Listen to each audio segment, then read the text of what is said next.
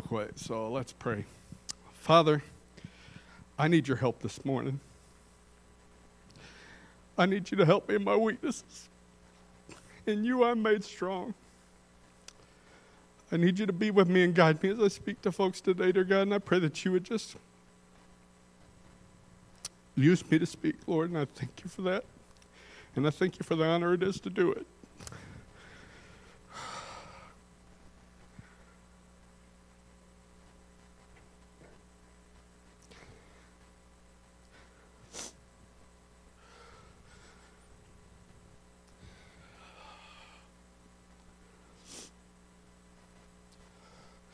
Is harder than I thought it was going to be.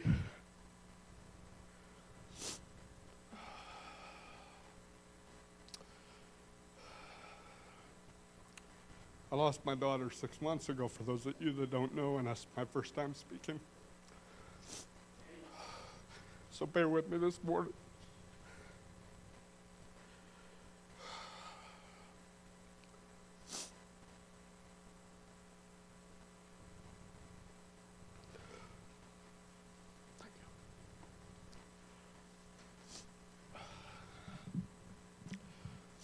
Well, this morning I get to talk to you about my job description, basically, and that's worship. And uh, I have basically been out here for the last six months doing something I've been uncomfortable doing, I'll tell you that. But God is blessed.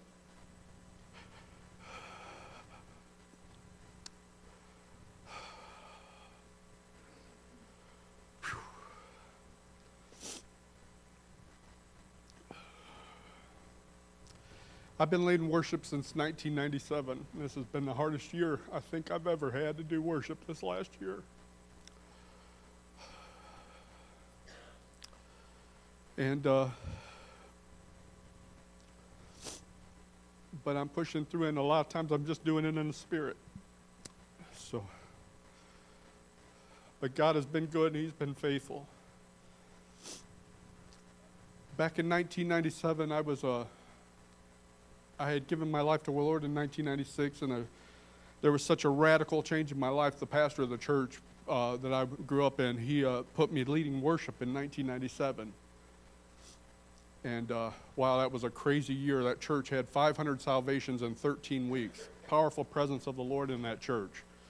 Changed my life. And I'll tell you right back then, I would spend so much time nights a week just up at that church alone by myself, just worshiping the Lord, just getting lost in the presence of the Lord. I love, I so love doing it. It was just awesome. I'd keep the lights off in the sanctuary. The sanctuary is probably two or three times the size of this one, and I'd keep the lights off in the sanctuary, and I'd have just a couple lights on the stage, and I'd just sit there at the grand piano and just worship the Lord by myself.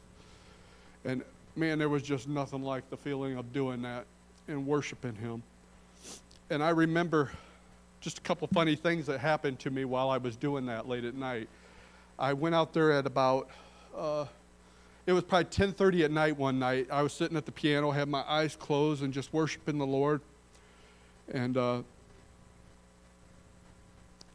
I kept seeing something going in front of my eyes, and the lights were off in the whole church except for just a couple right there in front up front of me on the piano. And I, I, I finally opened my eyes up and started looking around. And after about a minute or so, I seen something coming at me from the back of the sanctuary. And it was this little shadow, and all of a sudden it flew right by my head. And it was a bat. and I'm in the church all by myself, and I tell you, that freaked me out. I assume he was flying towards the light and flying towards, uh, uh, trying like outside, going for bugs up by the light but he flew really close to me, and I, nonetheless, worship stopped, and I got out of that church fast. uh, I had another funny thing happen to me. It was probably 10:30 at 11 o'clock at night. I was walking the aisles of the church, dark again, except for a light up on the stage. I'm walking the aisles of the church, just praying, and uh, I'm just lost in the Lord, just praying. And all of a sudden, I hear this voice go, "What are you doing in here?" And, you know, at first thought, well, God's talking to me because the church is locked. So I looked around and there was a cop in there. And uh, I always locked the door behind me on the side of the church, but he was doing rounds and ro- drove up to the front of the church, and somebody had left the front door unlocked. And uh, he walked in and walked on me, and I'll tell you, I think he was more scared than I was actually because he didn't know what to do. Here it was dark, and this guy's walking around in a church, and uh, couple things that just weird happened to me uh, doing that. But I so loved doing that, just getting lost, spending time in worship with the Lord. It was unlike, it was just a time. I loved doing it, and I know God loved me doing it. It was a special time with Him. So this morning, I want to talk to you about what worship is. Merriam Webster Dictionary defines worship as to honor or show reverence for a divine being or supernatural power. It's kind of a vague interpretation of worship, but even though worship was intended for God, it's kind of gotten polluted. You know, people use worship and they worship cows in other countries. There's people that worship statues like Buddha. There's people that worship uh, trees even and nature. And really, if you think about it, every one of us in here battle daily with what to worship.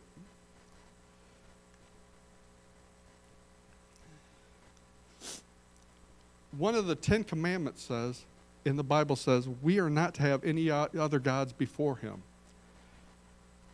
And we are in a constant fight in our lives of things that are vying for our time and to distract us from worshiping the Lord.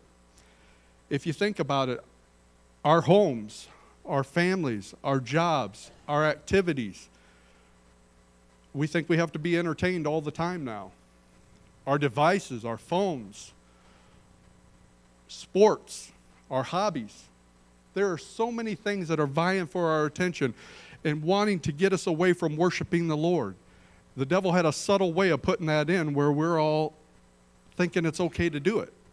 But God wants us to worship Him and spend time with Him. I look back, this has been a while ago, but I look back in 1998. I was a huge Chicago Bulls fan. It was the champ, their sixth championship they were going for. Um, they were led by, in my opinion, the best basketball player of all time, Michael Jordan. And the Chicago Bulls, I didn't hear anybody say anything on that one. Stinking Detroit fans. Just kidding. But they were playing the legendary, or they Michael Jordan and the Bulls was playing Karl Malone and the Utah Jazz for the finals. Seven games, best of seven series. And uh, I was excited about watching this. And I don't know if we were fasting as a church at that time or the pastor was just challenging me to fast. But I felt in my spirit that I was just spending way much too much time watching sports and watching basketball it consumed me. I loved watching it. So I decided that I was going to fast the NBA Finals that year. The last time I would get to see Michael Jordan play uh, championship, and I fasted it. Uh, it was considered to be the biggest uh, watched NBA series of all times. I don't know if that's changed since then, but it, at that time it was. It even beat out the World Series that year in rank, ranking. And I fasted, and I'm telling you, it was hard. I was, uh, I'd go to work, and everybody was talking about what Michael Jordan did. Everybody was going on and on about it, and uh, but I did it. And I'm going to tell you right now, that hold that I had of sports on me, where I was watching it all the time, it broke. And today, I don't even watch sports hardly. I'm watching a little bit now because of Nate uh, he likes sports, so I'll watch a game with him every once in a while or a little piece of it, but it doesn't have a hold on me anymore. God did a work in my life there and broke something quickly off my life there because I didn't want anything to come between me and Him. And it's imperative that you and I are taking those opportunities daily to do a self check on our life, to see if there's anything in our life that's getting in the way keeping us from having a deeper relationship with God. Now, if I was to ask you guys today to close your eyes, I'm not going to do that, but if I was to ask you to close your eyes and to paint a picture of what worship was in this place, I think most of you would probably picture uh, coming to church and singing. Um, but worship, and I, rightfully so, I am a worship pastor. This is a, we have a worship team up here. It's a worship service. We're here to worship the Lord. But worship is so much more than that. Worship is what we do in our daily lives when we're out spending time doing stuff with families, uh, just thinking about the Lord and saying, Lord, that's beautiful. Lord, look at that. I thank you for my family. I thank you for my home. I thank you for my job. Just spending time with Him and incorporating Him in our day. Worship at church is just a byproduct of what we do during the week, really. It's really just the fruit of us building a relationship with Him. It's saying, God, you are my Savior, you are my Creator. And I value you, and I'm taking the time to show you that you mean more to me than anything in my life. It's taking Him and making Him a part of our day, letting Him have a part in our life. And really, I've heard a lot of preachers say this, and it's good, and that's why they say it. Worship is, is worthship. I think every preacher I've heard say talk about worship mentions that. Our English word worship comes from an old word worship, which and I'm a hillbilly trying to say worthship, so sorry, uh, it doesn't come out right, but it means to proclaim and give worth to something you consider precious and supremely valuable. Let me repeat that again. Worship means to give worship, proclaim and give worship to something you consider precious and supremely valuable it's, re, it's really just declaring God's worth and value in our life, what He means to us. And really, a person level, uh, a person worships to the level of the revelation of what's happened in their life.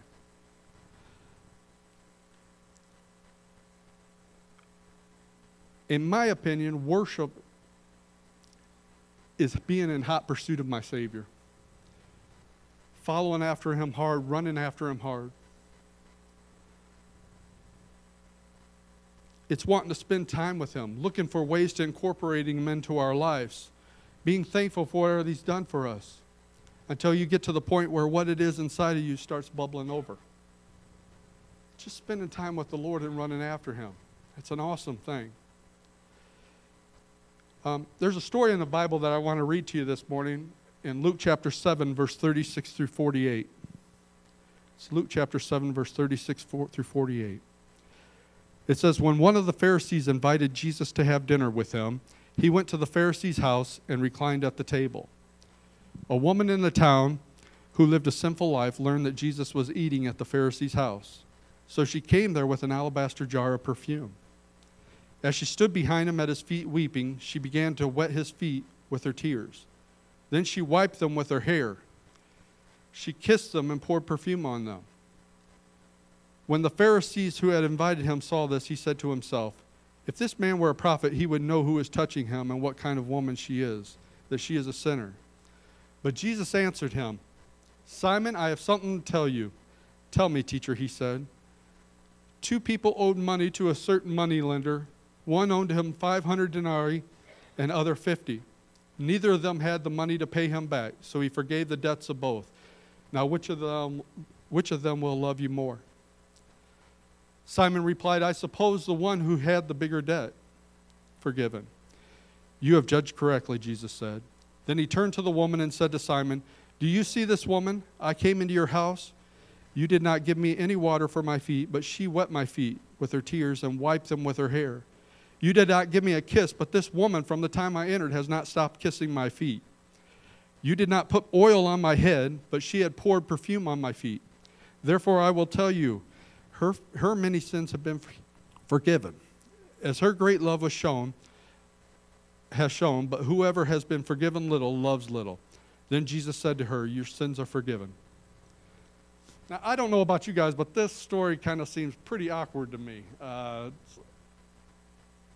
this woman really could have had some questionable motives going on here, but she wasn't. She was legit about it. She was legitimately worshiping the Lord. It says here that she wet his feet because she was crying and worshiping the Lord. Then she took her feet and wiped his feet and wiped them with her hair. And then she proceeded to kiss his feet and put perfume on his feet. You know, I, today I think about the fact that we wear shoes, we wear socks, and the fact that it's our feet may get sweaty, it may get a little stinky, but the fact is about it, those people were walking around in bare feet or sandals back then. And there was their feet were constantly gross and dirty. Yet this lady was crying at his feet and using her hair to wipe it, and then she was kissing his feet. I mean, there is no doubt this woman was worshiping the Lord and spending some, uh, didn't care what anybody thought about it.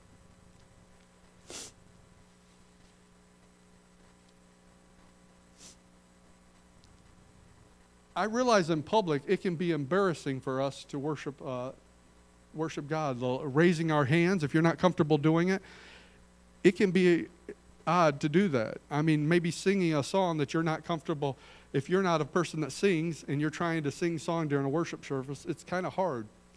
Uh, people crying in the worship service or people down at the altar worshiping. It can be a hard thing to be out there and be vulnerable, be out there just doing it in front of people. And as much as the worship pastor here at the church would love to see you doing that, I realize that God is looking at your heart. He's looking at what you do during the week. He's looking at how you spend time with Him, how you how you, uh, how you worship Him during your work, work week.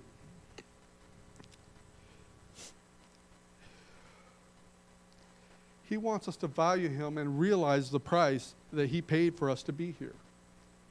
This woman in the room with Jesus did not care what anybody thought of her. She was there to, for an audience of one and to worship our Lord.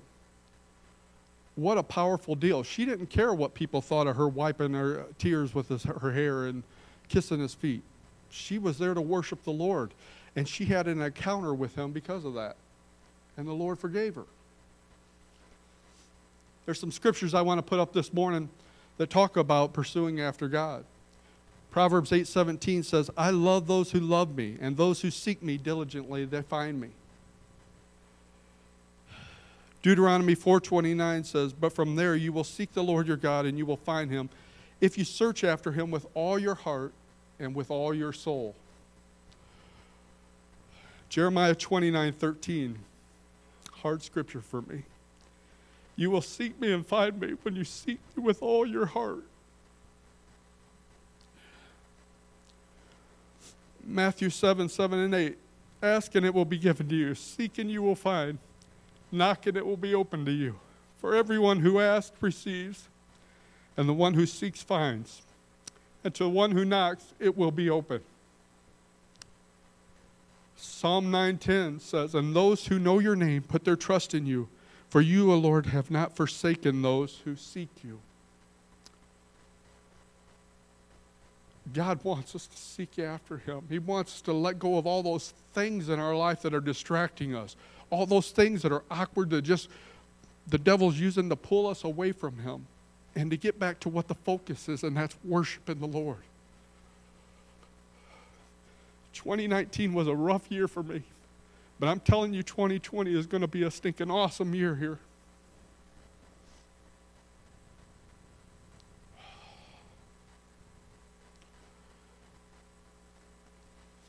Worship is just running after God, just going after Him with all you got. I'm going to give you a couple points here. I went back and forth on this. Putting, going to put a, quite a few points in here this morning of why we should worship God, but I narrowed it down to two. So I'll make it easy on you this morning. The first one is worship Him because He's our Creator. Revelation 4:11 says, "You are worthy, our Lord and God, to receive glory and honor and power."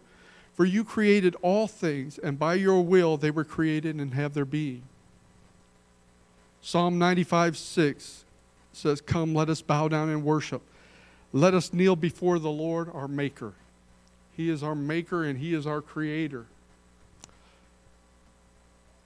I am absolutely amazed by the birthing process. The whole nine months of a baby being born. I remember Allison watching her uh, at about six months or whatever time it was, seeing a baby move in her womb was just the craziest thing. Uh, and the, how somebody that can say God is not real and see that birthing process take place, it just baffles me. And I'll leave it right there because it's just crazy that somebody would not think that that was real after seeing that. I mean, those little fingers, those little toes. I remember I remember just losing it during Nate's birth because, you know, we had two girls. We had had two miscarriages also, but we had two girls. And then I really wanted a boy. And that boy, I remember when she had that baby and I seen that it was a boy, I had my hands up in the air jumping. And I had this giddy, uncontrollable laugh that I just could not control. I, after looking back at it, I it was stupid. It was just crazy. But if you think about it,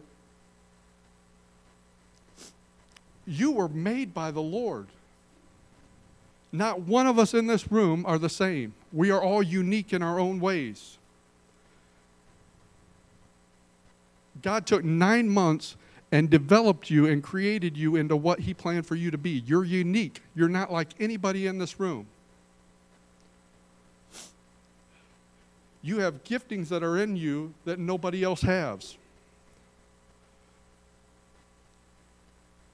Isn't that a reason to worship our Creator?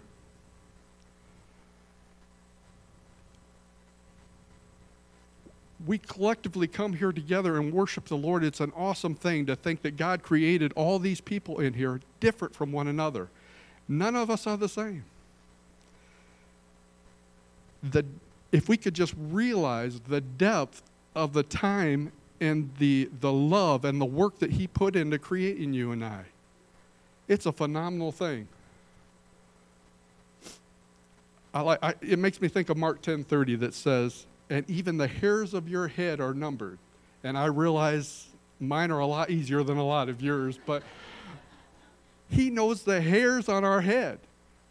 It's crazy. He is our creator. And we need to worship Him because of it. The second point I want to make to you this morning is we worship Him because He is our Savior. John 3:16 is a scripture that we all know. It says for God so loved the world that he gave his one and only son that whoever believes in him shall not perish but they'll have eternal life. A simple scripture there that we all know. We probably memorized, most of us memorized it when we were a kid. But the problem is we don't understand the first line of that fully. He loves you and I so much that he sent his one and only Son down to this earth to die for our sins. He sacrificed his son's life for you and I. He gave up his son so that you and I could be saved, that we could live in eternity. He allowed people to beat him beyond recognition, to spit on him, to hang him on the cross. Why? So you and I can live in eternity and spend time with him.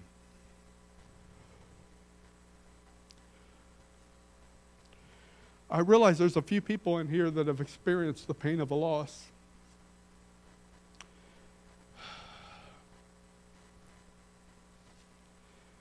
Experiencing the loss of a child is pretty much unbearable at times.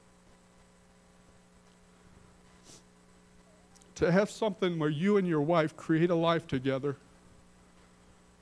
and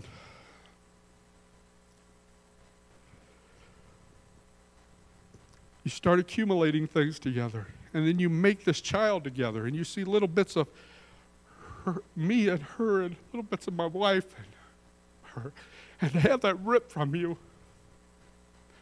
It's the craziest thing and it's almost unbearable at times.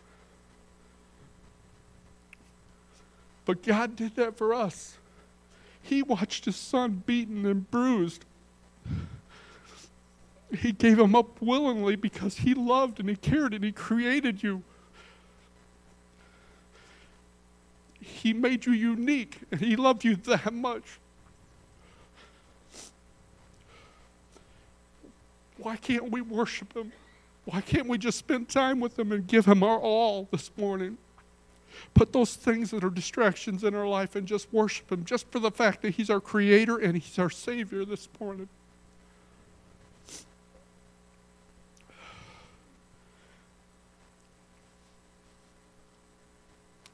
It really comes up to this this morning. Do you believe that God is our Creator? Do you believe that God sent His Son to this earth to be born of a virgin? Do you believe that He lived a sinless life on this earth? Do you believe He died so that we could be forgiven and live for Him? Do you believe that the stripes He bore was for your healing in this place? Do you believe there's a heaven and hell? Do you believe He's coming back for us in the rapture? Do you believe He loves you enough to forgive you of your past and what you've done in your past?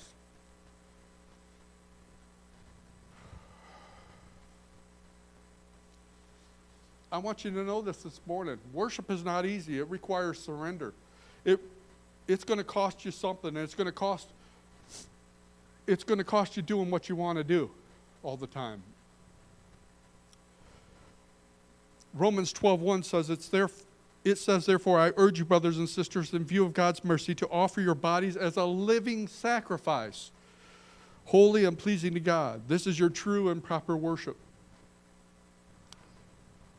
The scripture here says offer our bodies as a living sacrifice to him.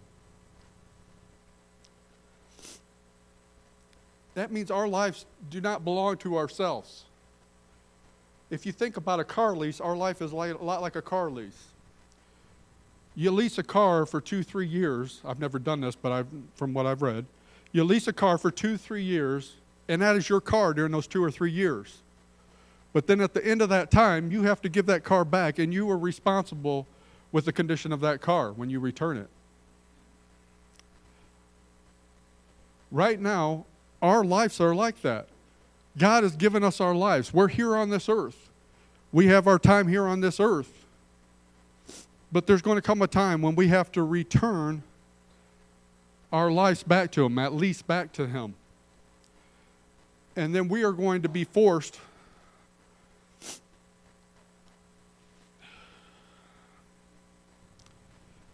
to make good on anything that's wrong in our life